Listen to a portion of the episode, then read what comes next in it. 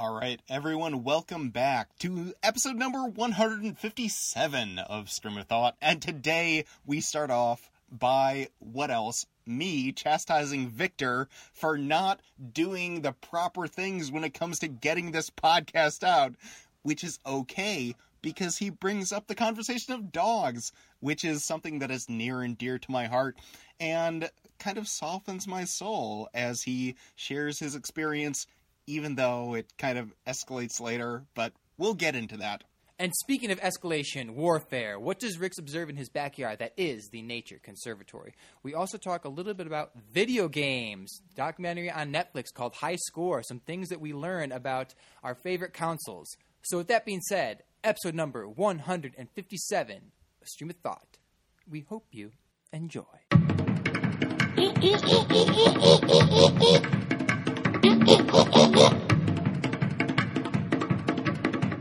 Before we get started, I just realized too that I hadn't posted the most recent episode, um, and there was a reason for that. That it was supposed to be posted on like Friday or whatever. Um, what the fuck did you do with your audio? Like, I saw the timestamp shit like that. Like, did you clip out stuff? Or, like, what the hell is going on? Because nothing is aligning.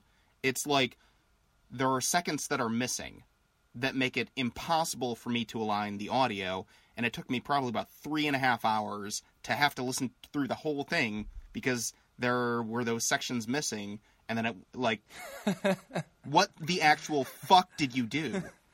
Okay. Genuinely, like, I'm like, what So, the fuck actually happened? First, this was insane. Like, I, you have no, like, the fury in my heart. I'm trying to suppress right now, but I am mad.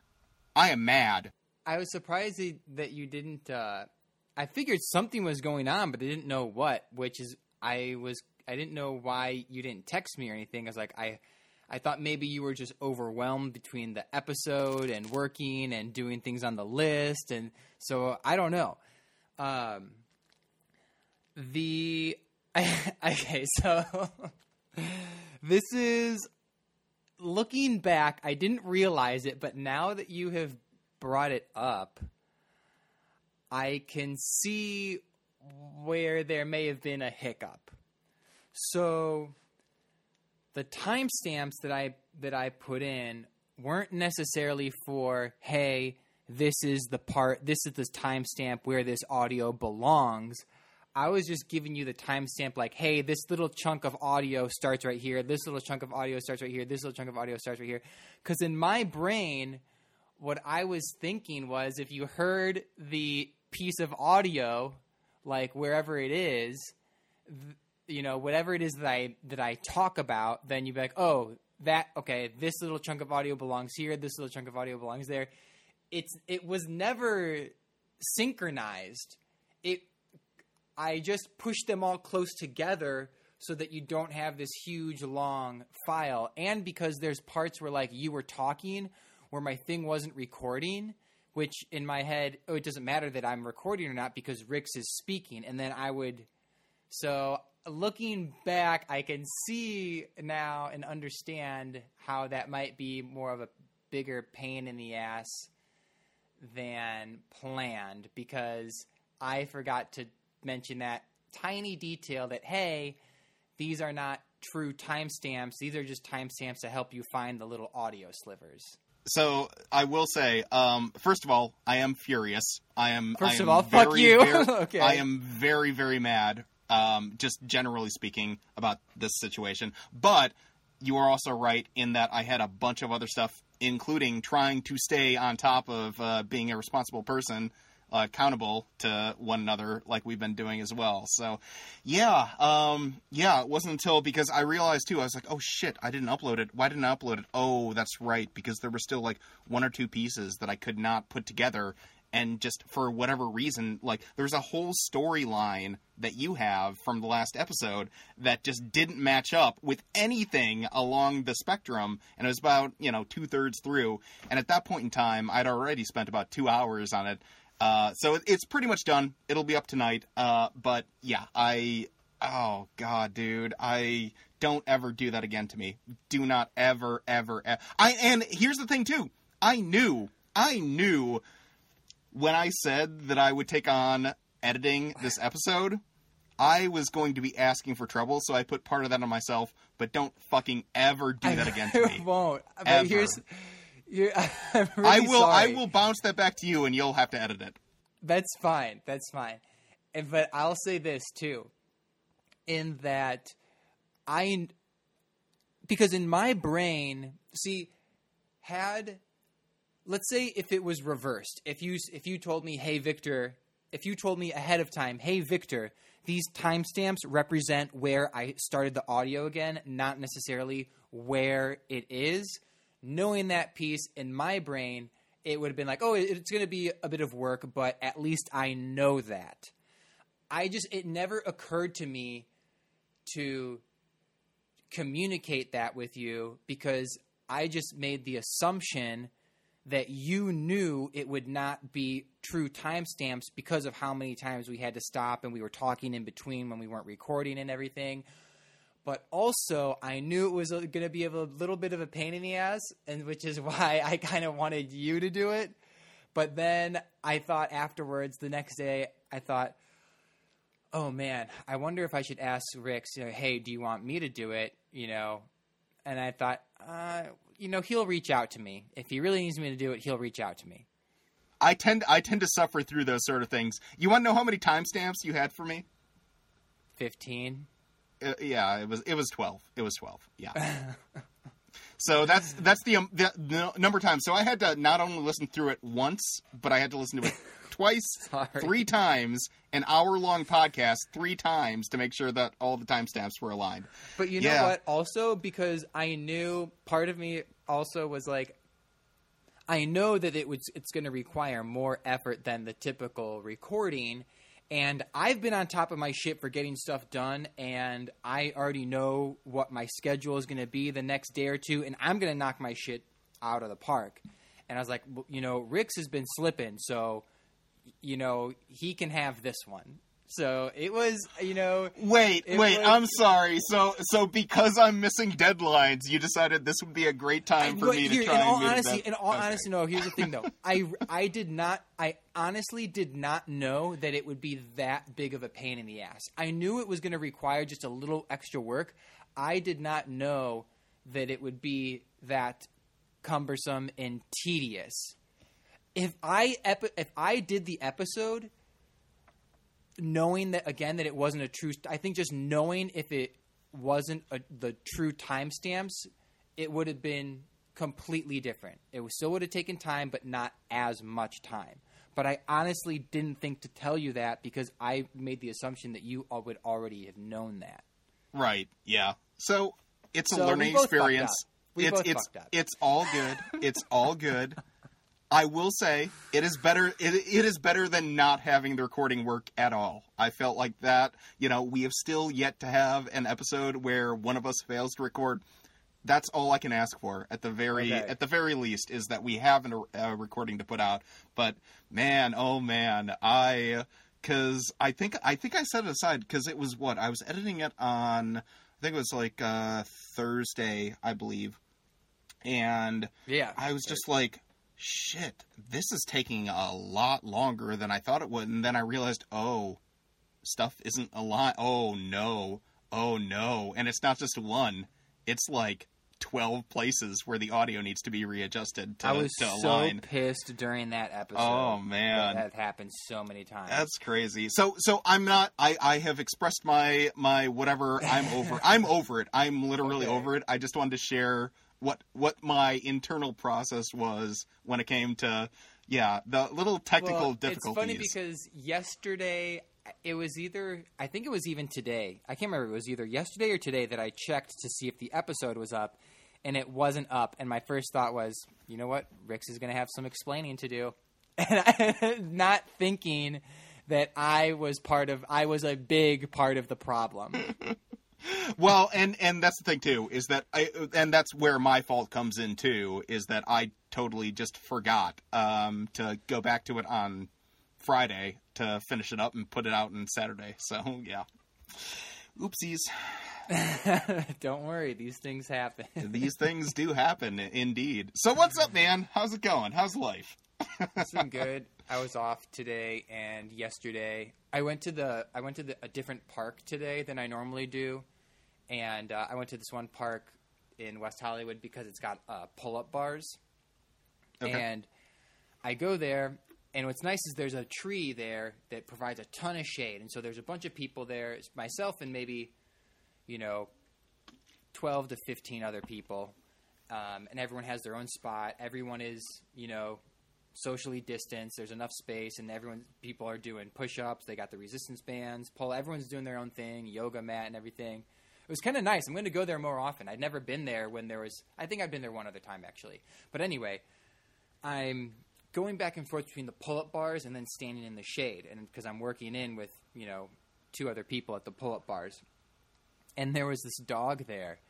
There was a bulldog there, and it was really cute because it was walking around uh, with with this leash still attached to the collar, and he was just go to different people, and everybody in LA super dog friendly, practically children.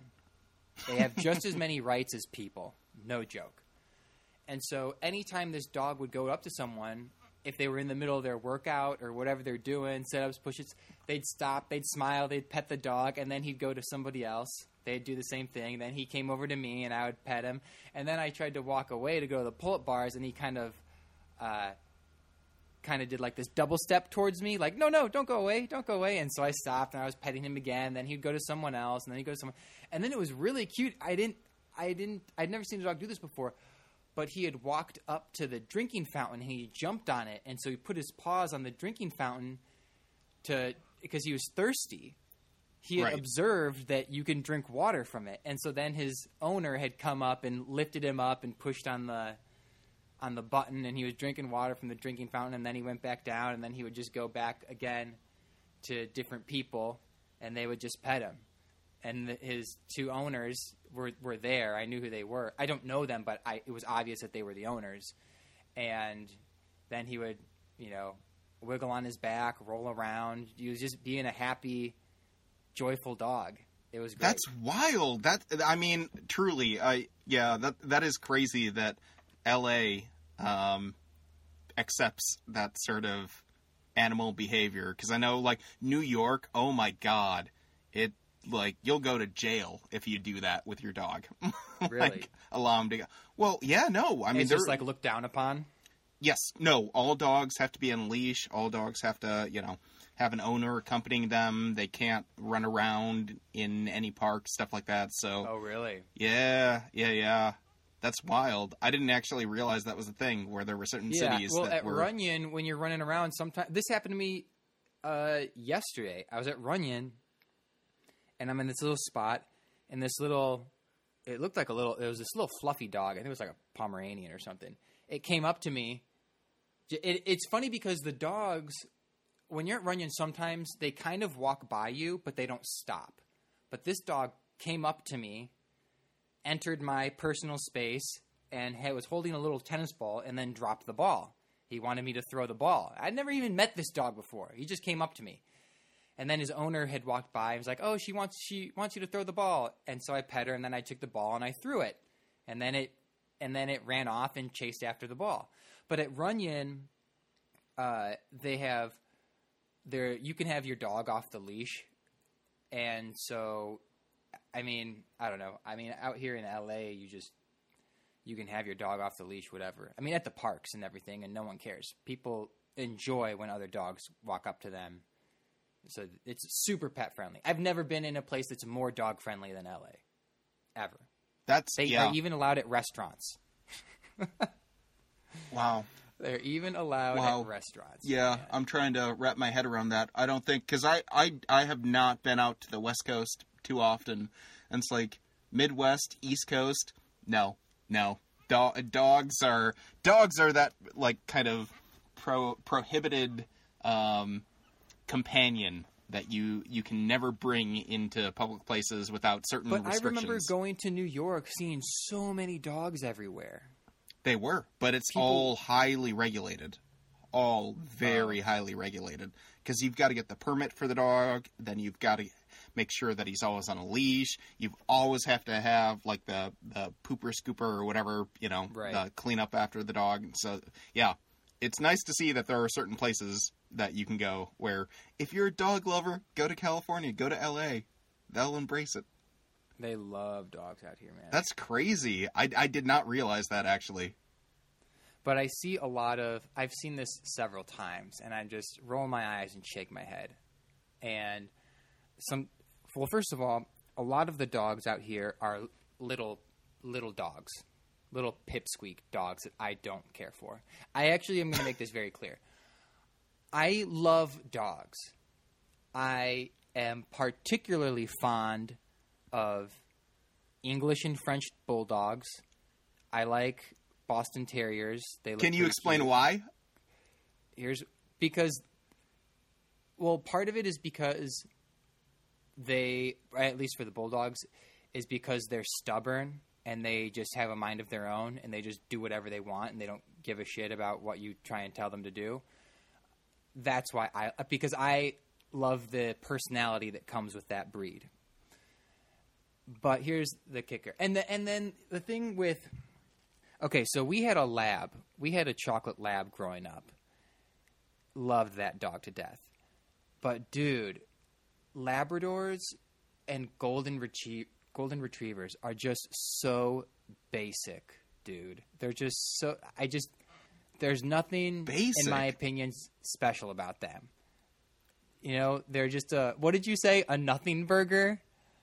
Really? just- I don't feel like they have personality. There's no pizzazz to them. They're just boring ass breeds, in my opinion. and even even the dog that you grew up with, the black lab. No, it's my dog, so of course I love him. But also, But he had a personality. You thought you thought he had a yeah, but distinct I'm, yes. But here's the thing, though. Here's the thing, though. I did not develop this opinion until after. Now, when I was growing up, when I was little, we had a bulldog, and then he died when I was maybe four or five years old. So I don't really remember him a whole lot. Right. But it wasn't until we got the bulldogs again, when we when I started high school, that my affinity for bulldogs really took off. So that is when it happened, and or not so much, but then after the uh, it, it probably I probably didn't really notice it until the last few years, the last several years. So I was like, you know what? I just love. I'm all about bulldogs. I just love this breed so much. So it's not like it's been this thing this that's been my entire life.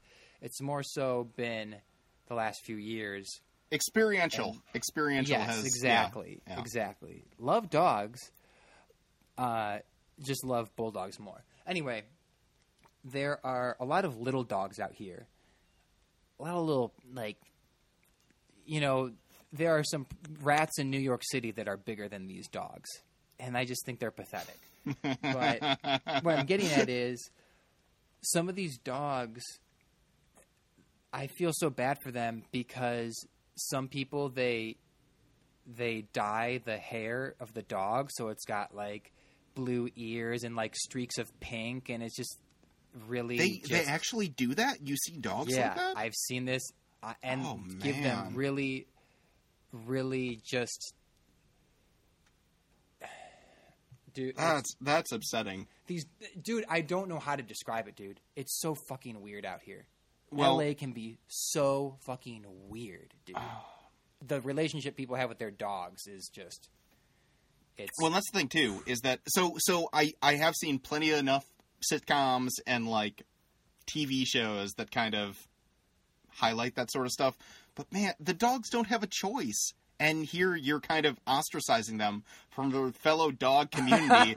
Because if you're going to have another dog, I'm like, what the fuck are you wearing right now? I mean, like, they don't have a choice. It's their owners. I know, but it, dude, It's no, it's not this one- fair. It's not fair. Bro, this one bitch would always come into Sprouts with her giant ass Great Dane, and the fucking thing would wear a tutu, and it was, a, I think it was a fucking boy, if I remember correctly. This thing would wear a tutu around its waist. It's just so fucking weird out here sometimes, dude. It's Bro. so weird. See, yeah, and then the it- way you know, cer- there are certain dogs that you have to give them haircuts. You know, yes, Right. Depend. Sometimes they you just take trimmers to shave off the hair. You know. Yep. Dude, some of the styles these dogs have, I feel so bad, and they don't know because they're dogs. They don't know any. They like you know, and it's just. And this bitch that would come into Sprouts would have different tutus for her dog. One would be like pink, another one would be like a multicolor. It's just, bro, Like it's just so fucking weird. so here's the thing is that for me it feels like people who do that are very very selfish. It's like what meets my own personal needs of what I want to feel like and present like I'm going to dress my dog up in a tutu not caring what the dog or the community of dogs around him think of him.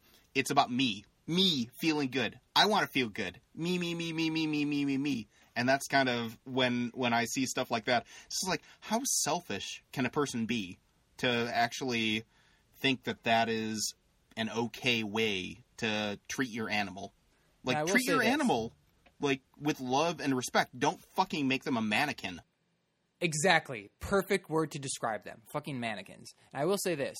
I do find it cute when people dress up their dogs in in a dog costume. You know, when you some they look up they look like you know, like for Halloween, they're dressed up as a pumpkin or they look like the UPS delivery man when they walk and you know, if you see that I think is acceptable because it's not a regular thing. It's not like these people are Right. dressing up their dogs out in public and these are their outfits for Monday through Sunday. But dude, it's I saw a fucking dog the other day with shoes. What? What? The only With the- shoes. The, only time I could see that as being acceptable is if it's super hot outside and they're walking on asphalt, which I'm going to go ahead and say then it's too hot to walk your dog. Although I will say, I will say, What? our family does have booties because in Chicago, you know, it gets down into the negatives. Yes, so I would say that. Yes, we've we've got the booties, and so like if somebody has a stylish way to put stuff on their dog's feet, that you know, I have no objection to that. But if it's just for aesthetics and it's Yes. just for the looks Agreed. and Yeah. just for to make you feel good personally about I got a classic dog, you know, I got I got this classy dressed up dog. Like yes, no, that's not that's not okay. But The yeah, other thing that I was going to say was if you're walking your dog on, you know, downtown or Hollywood Boulevard, you know, it's super grody and gross. Which, eh, me personally, then I would just you know wash my dog's feet when I got home right. because Hollywood Boulevard could be really gross. But it's just there was something else that I was going to mention about dogs. I got the shoes, I got the haircut, I got the the costumes, the colored hair. Uh, oh, bro, get this. You're not even going to I saw this in a movie. And so I saw I think So it's at the beginning of- obviously, yes, yeah. no, I. I think this is at the beginning of the movie uh, Dickie Roberts, former child star, where he's in L.A. and you see a woman walking down the street and she has her children on leashes and a dog is in the stroller. Bro, I've seen dogs in strollers. yes, I believe that. I, I have seen dogs in strollers. I've seen that too. Yeah. Yeah. I feel like that's less offensive. I mean, it like it's not it's not hurting the like I have no fucking clue what they're doing actually having their dogs in strollers, but you know what? It's it, it is not going to hurt the dog at the very least. The dog's going to have a nice little ride. Like I'm not going to it's I'm not going to convenient. judge. Maybe you're out that. all day long. A lot of people walk everywhere. Maybe you're out all day long running errands. The dog get t- gets tired. You know, you can I put it in the stroller, give it some Yeah. shade. I get it. But the shoes and the haircuts and the dyed pink and neon blue and neon green hair and the fucking tutus and I just I'm just distraught. I don't know what to think of it.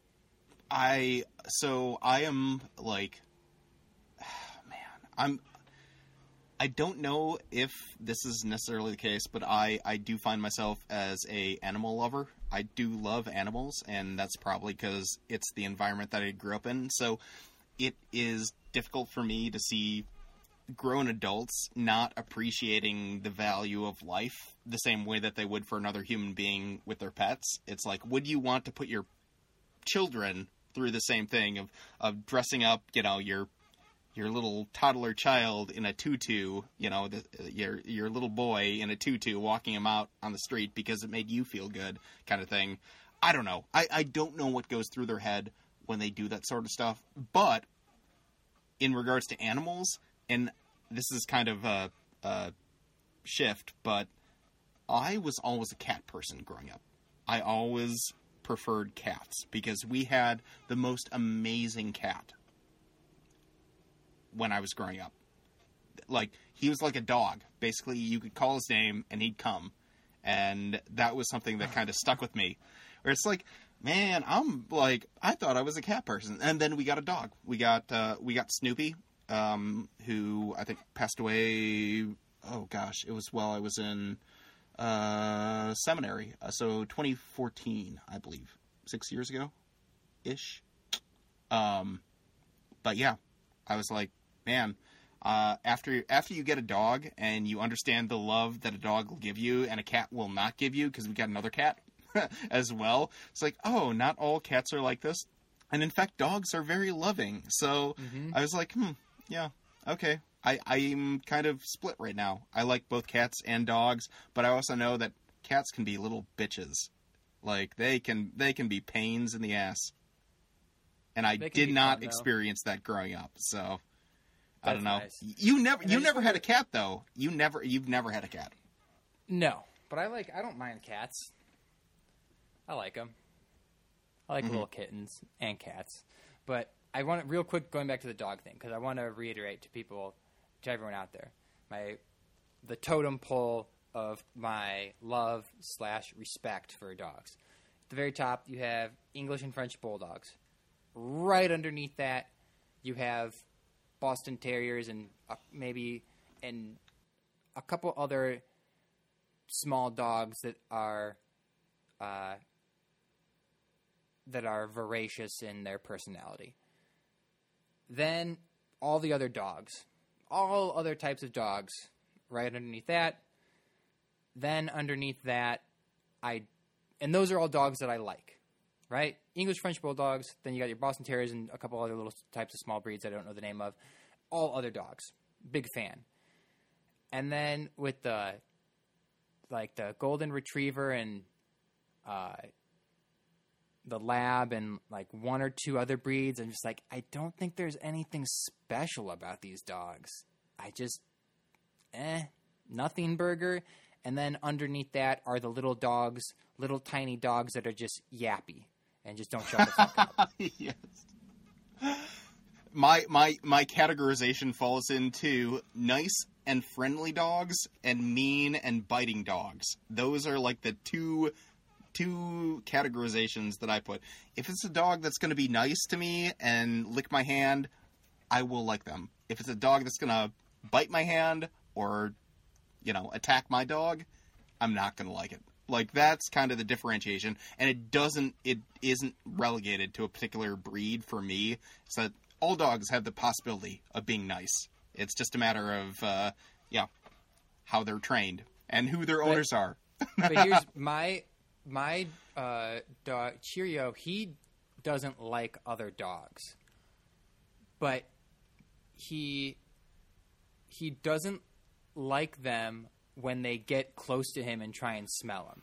He's fine if they're just chill. If the he's he's kind of his his default setting is kind of just you don't bother me and I won't bother you. But the moment another dog will try and come up to him and like start smelling his face or butt or whatever, he'll bark at them for them to get away. And my mentality as the owner, like, yeah, bitch, step off. No one said you can fucking get in his personal space. Get the fuck out of here. That's my mentality. Right. But uh, I think it's also because we've noticed he can't see very well directly in front of him, so it has to do with Oh. fear too. It's like I, you're, I, yeah. he can see, he knows, he can sense that you're see you, that you're in front of his face, but he, he can't see very well, which is why he's like, get the fuck out of here because he, it's out of fear. But Right. yeah, man, there's just so many dogs out there. It's like you're a waste of a dog. But I like wow. Snoop, I like Pogo. Oh, bold statement I- right there.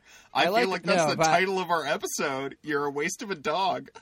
Some they're just like uh, they're just dumb. I, I don't know, dude. I don't know how to explain it. They're just It. You know what though?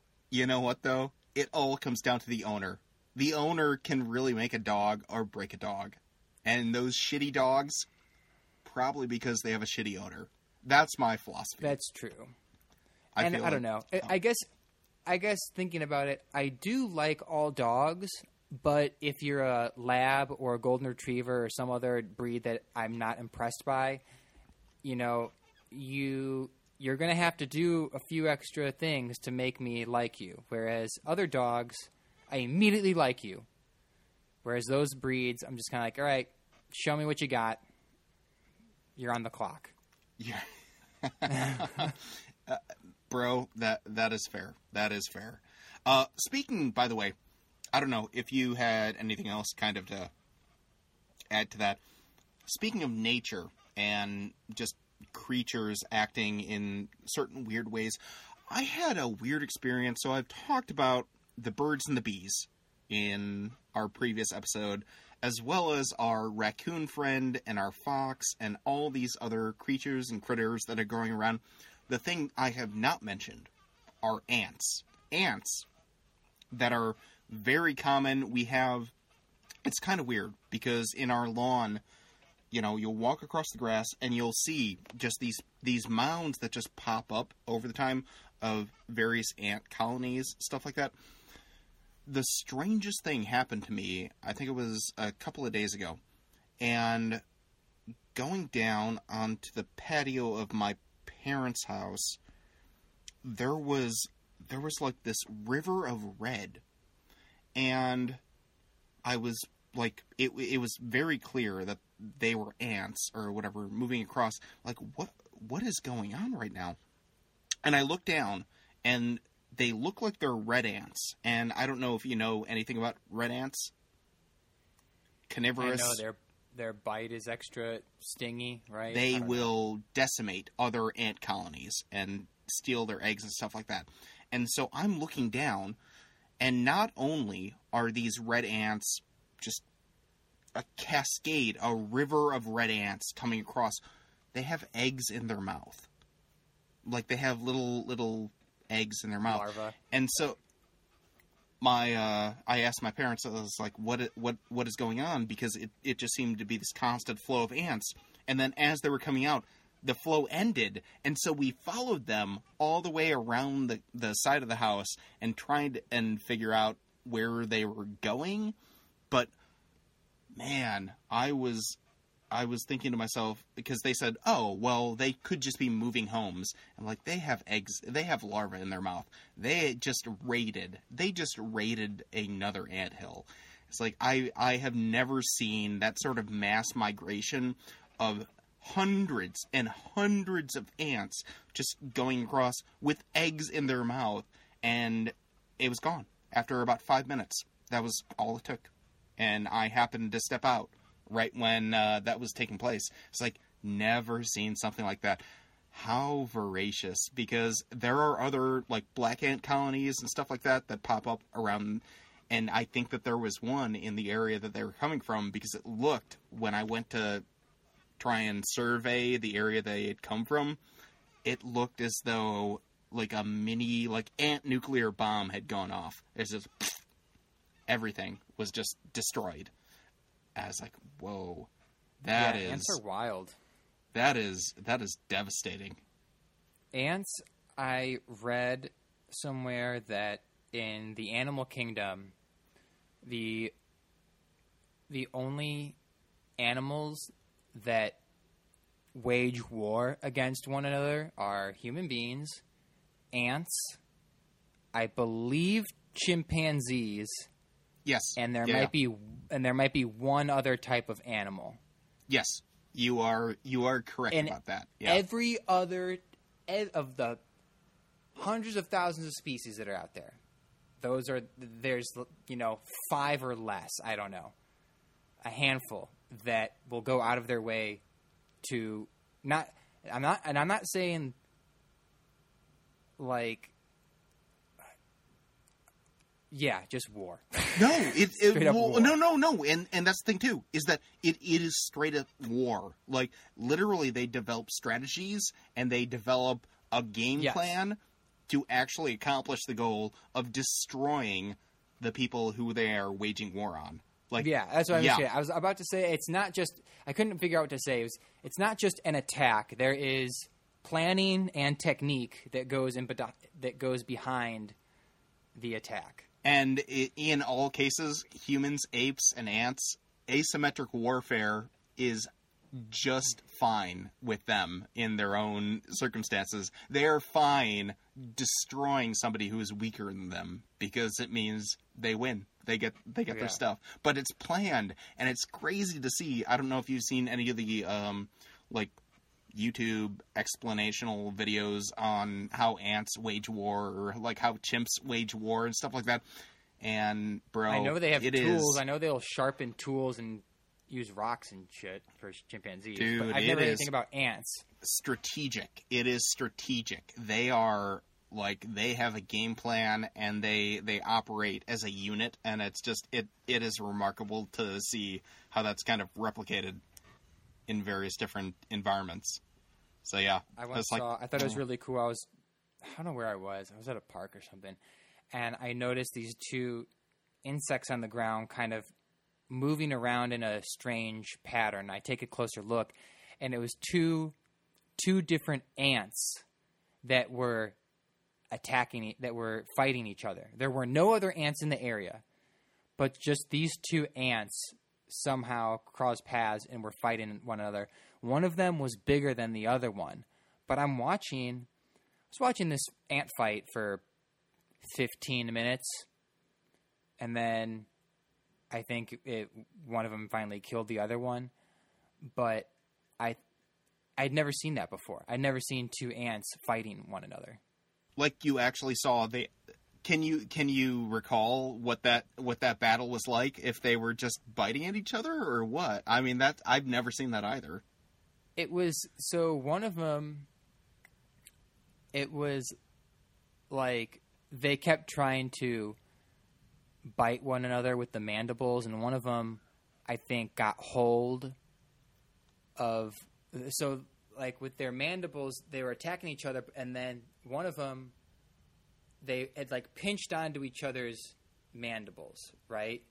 Right. and they were locked in and they were locked and they were just kind of like moving around moving around moving around unlock kind of going around each other lock mandibles again then kind of moving around moving around moving around and it was i don't know this was like five years ago i, I can't remember if i i don't know what happened i don't it, one of them it didn't get its head decapitated but i i remember it just like curled up all of a sudden and died i thought it was weird Damn.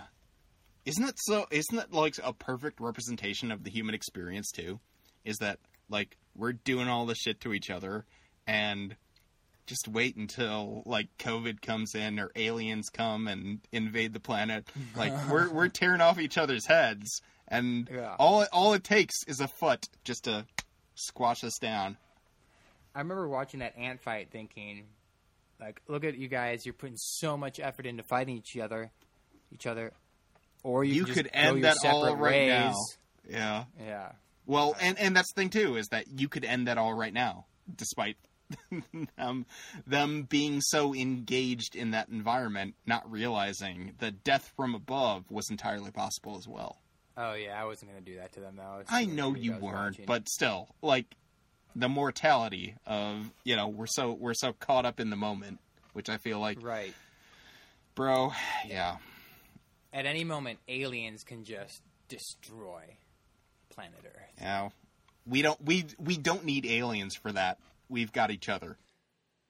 Dude, have you um, been? Uh, so I'm guessing you still have not watched The Last Dance, but there's another documentary on Netflix now called High Score. It's about the emergence of video games. Have you heard of that? No, that actually sounds like cool. something that I'd be They talk interested in about- watching.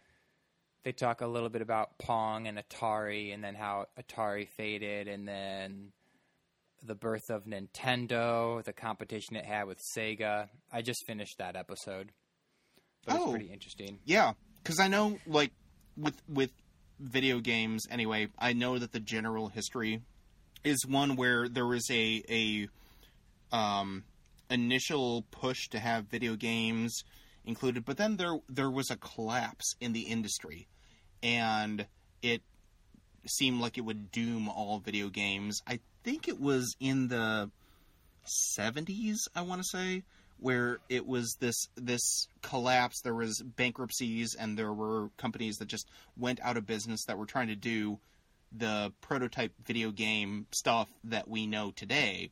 And so it ended up going quiet for about five to five to seven years, I want to say. And then there was a renaissance, and I forget what game it was, but there was a game that revitalized the entire, gaming platform that revi- revitalized the entire gaming industry because it was all based off of kind of a shaky entrepreneurial experience from a couple different mega donors that created these video game platforms and didn't work didn't work at first but then came back on the second go after the the decline and the bankruptcy of, of several different gaming corporations. That I don't. Well, I'm sure that's true, but they never talked about that in the doc- documentary. I think Yet. they focused more on the platforms rather than the whole history. I don't know, but I know with Atari, well, there was Pong, and then Atari came out, and the whole thing with Atari was that you didn't need to buy. So, for example, Pong, you buy Pong, and that's all you play is Pong. And they Atari, um, they eventually, I think it was, they were able to you were able to change out cartridges, so you could play different games. But then what happened was they came out with too many games, and it was not enough quality. It was too much quantity and not enough quality.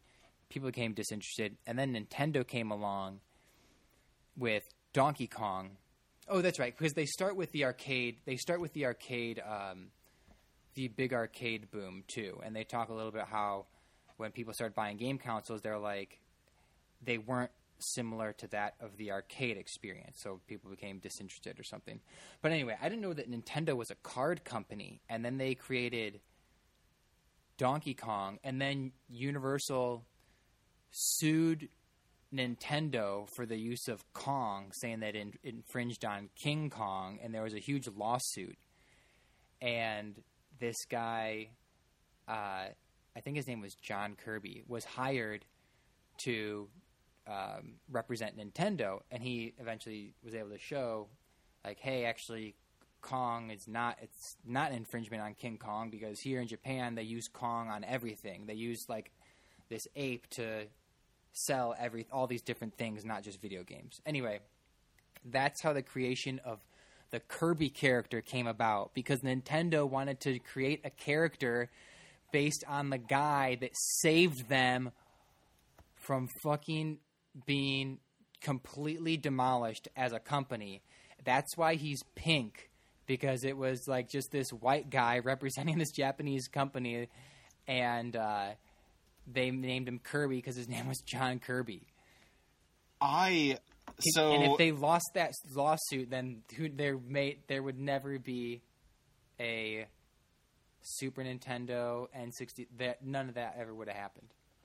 I because I remember back in oh what was it? It was uh, back in junior high that I don't know if you remember. Yeah, no, I, we've talked about this before.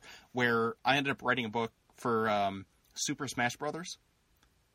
I did not hear this. You didn't hear this, so I was No. friends with um, Mark uh, Bykowski, if that name yeah, rings I a bell. Yeah, yeah. Joe Zagroba, and Yes.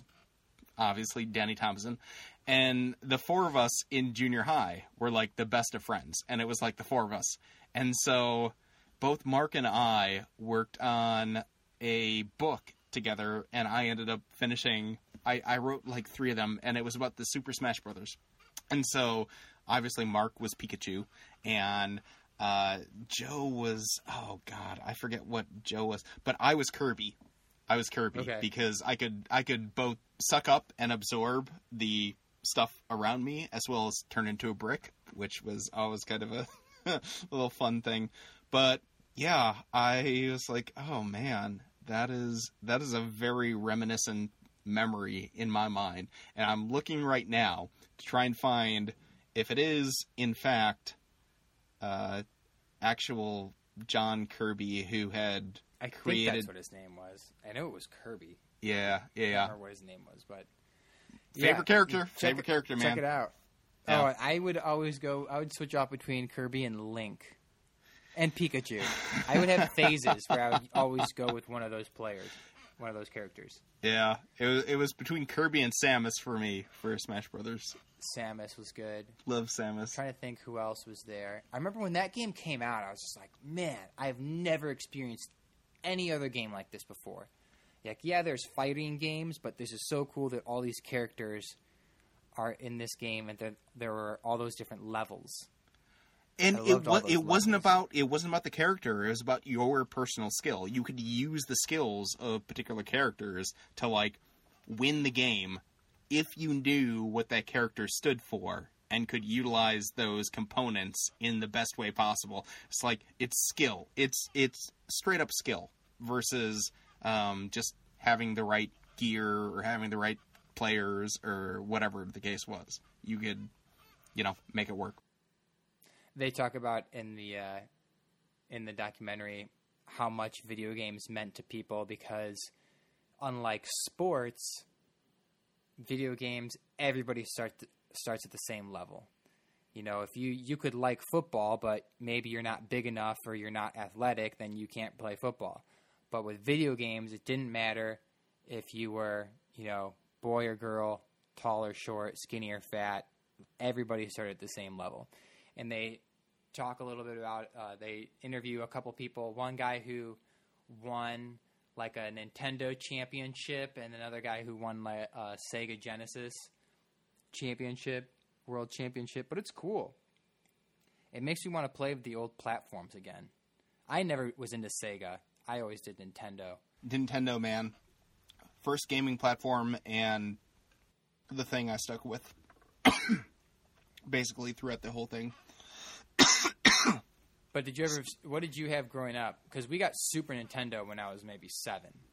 That My- was my first one. The first the first gaming platform I ever bought it was my f- most expensive purchase back in like high school was the N64. So, and by the way, I will say it was after John Kirby. Kirby was named after the lawyer yeah. who defended and Yep. uh, yep, yep, the Nintendo platform from a copyright claim from somebody else, and so they did him the honor of making him a permanent character in the universe of Nintendo gaming. Amazing. Pretty That's cool. awesome. That's freaking awesome. And then they interview too the guy who created Mario. Like that's so crazy. Like, Oh, I'm the creator of Mario. Oh I yeah, made him. It's wild. the Renaissance. So interesting. the Renaissance of gaming, truly. but it's cool. Yeah, I started with we had Super Nintendo, then we got N64, then after that we got regular Nintendo from I don't know, one of those game stores.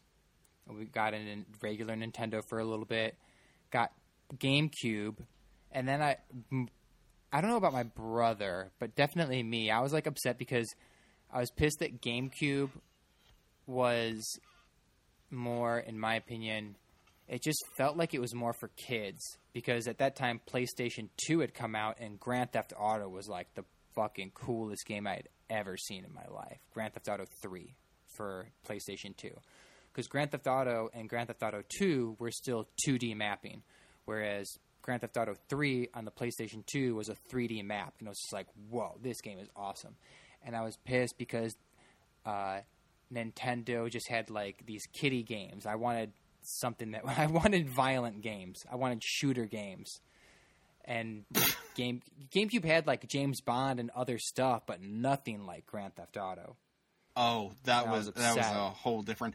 I I will say my one memory of the transformation of what gaming was was I think it was Madden, like one of the first 3D Madden games that had come out, and I was over at a friend's house, and their dad walked in.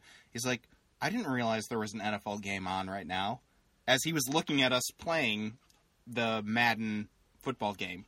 He was just like, wait, there there there's a team playing right now. I was like, no, this is a video game. And then he he stood there for like another minute, and his mouth just dropped open. He's like, I, didn't realize that technology did this, and it it was crazy to see the transformation of yeah. They talk like about that. Madden. They talk about the guy who created Electronic Arts because he was convinced, you know, he wanted to start a sports game and he knew football and he actually met with John Madden and he's like, you know, I'm thinking like seven on seven, and John Madden's like, no, it's got to be eleven on eleven. Seven on seven isn't real football. Because John Madden was afraid of flying, they flew from Denver to Oakland, and for two and a half days, he was just picking his brain, picking his brain, picking his brain. They didn't have the technology available to really do what they wanted to do, but they ended up doing it anyway, and they ended up, I think it was first for the Apple computer, the first Madden game.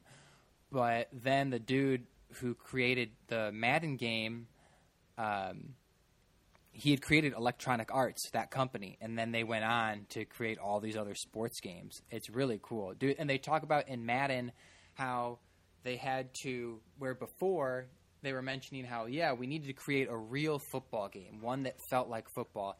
And she's like, I didn't want to create something that was pong and try and and try and sell it as tennis, you know. And so they talk about the complexity of having to make the game, and then they end up making it, and it was another step forward in the video game realm. Well, and and that's the thing too is that because I was, you know, I played football eh, from junior high all the way through college, and it was it was NFL Blitz on the N64 where you could just blow people away and it was so unrealistic but it was so much fun that my brother and I back in junior high and high school we would literally have championships where we would have teams and we would just play each other and literally record the scores of the games just how many points we could rack up and stuff like that.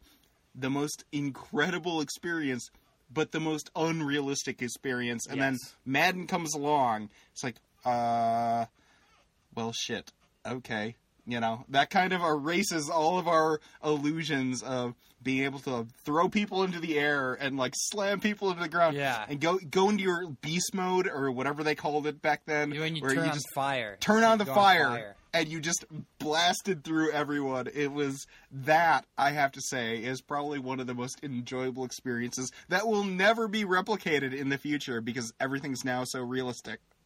Well, my brother and I we rented Blitz from Blockbuster, and we bring it home. We're like, "What the fuck is this? First and thirty? Like, we didn't like it at first, First and And then- thirty, I know. and then we loved it, and then we loved it, and we couldn't stop playing. I, I Such still a great game. I still believe that my brother and I have that like notepad that we wrote down the wins and losses for each of us somewhere hidden in some of the storage of my parents' place. So, yeah, I'm I'm looking forward to uncovering that at some point in time. But man, oh, the good old days, the good old days when reality was kind of still I know. integrating. Now I don't. It's so weird to think that. uh I mean, I remember going to Blockbuster and figuring out like games should we rent.